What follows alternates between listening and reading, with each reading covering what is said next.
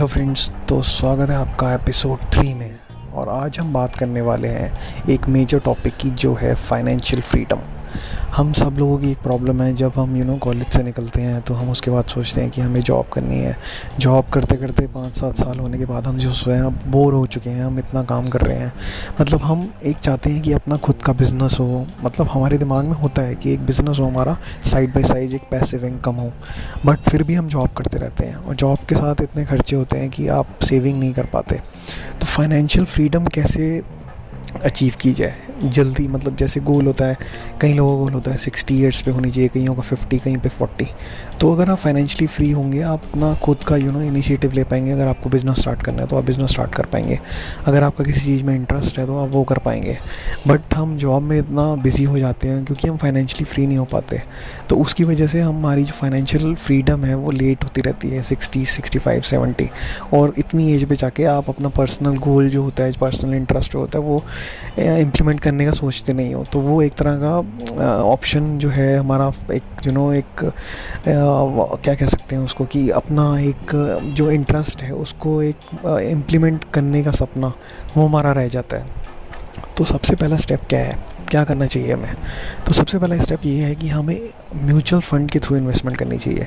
Mutual fund जो होता है एक तरह की सेफ़ इन्वेस्टमेंट है। मार्केट है, रिस्क है म्यूचुअल फ़ंड में भी, बट एटलीस्ट ये आपको एफडी से ज़्यादा रिटर्न दे रहा है। क्योंकि आजकल अगर एफडी में आप देखेंगे तो सिर्फ 4.5 और 5% इंटरेस्ट मिलेगा। बट अगर आप म्यूचुअल फ़ंड के थ्रू जाएंगे तो आपको कम से कम 10 से 12% की रिटर्न, कई बार 15% की रिटर्न भी मिलती है। तो म्यूचुअल फ़ंड एक तरह का सेफ़ इन्वेस्टमेंट है। आप सिप के थ्रू जा सकते हैं। सिप के थ्रू होता क्या है, एक तरह से आप सिस्टमेटिक इन्वेस्टमेंट प्लान में इन्वेस्ट करते हैं, जो कि आपकी मंथली इन्वेस्टमेंट जाती है आपके अकाउंट से, राइट। तो उसमें होता क्या है कि अगर आप सिप के थ्रू अगर इन्वेस्टमेंट कर रहे हैं तो आपकी इन्वेस्टमेंट एवरेज आउट होती है। अगर मार्केट इक्विटी ऊपर है तो आपकी बाइंग ऊपर की होगी, अगर मार्केट नीचे है तो नीचे की बाइंग होगी, तो वो एक एवरेज हो जाती है। बट ओवरऑल एक ईयरली देखेंगे आप रिटर्न तो 10-15% के बीच में रहती है।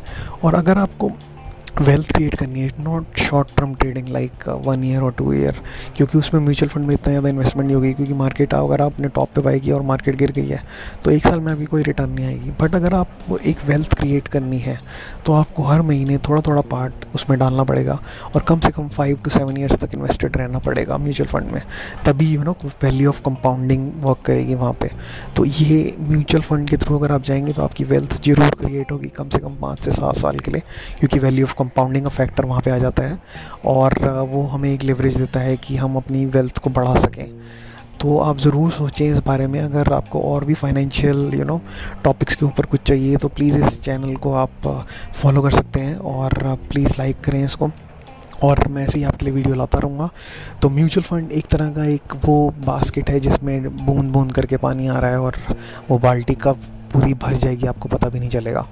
तो ज़रूर करें म्यूचुअल फंड में थोड़ा बहुत इन्वेस्टमेंट, अपनी सेविंग का 20%, 10% हर महीने, और फिर देखिए मैजिक आफ्टर 5 to 7 years। तो यही थी मेरी आज की एडवाइस, छोटी सी एडवाइस।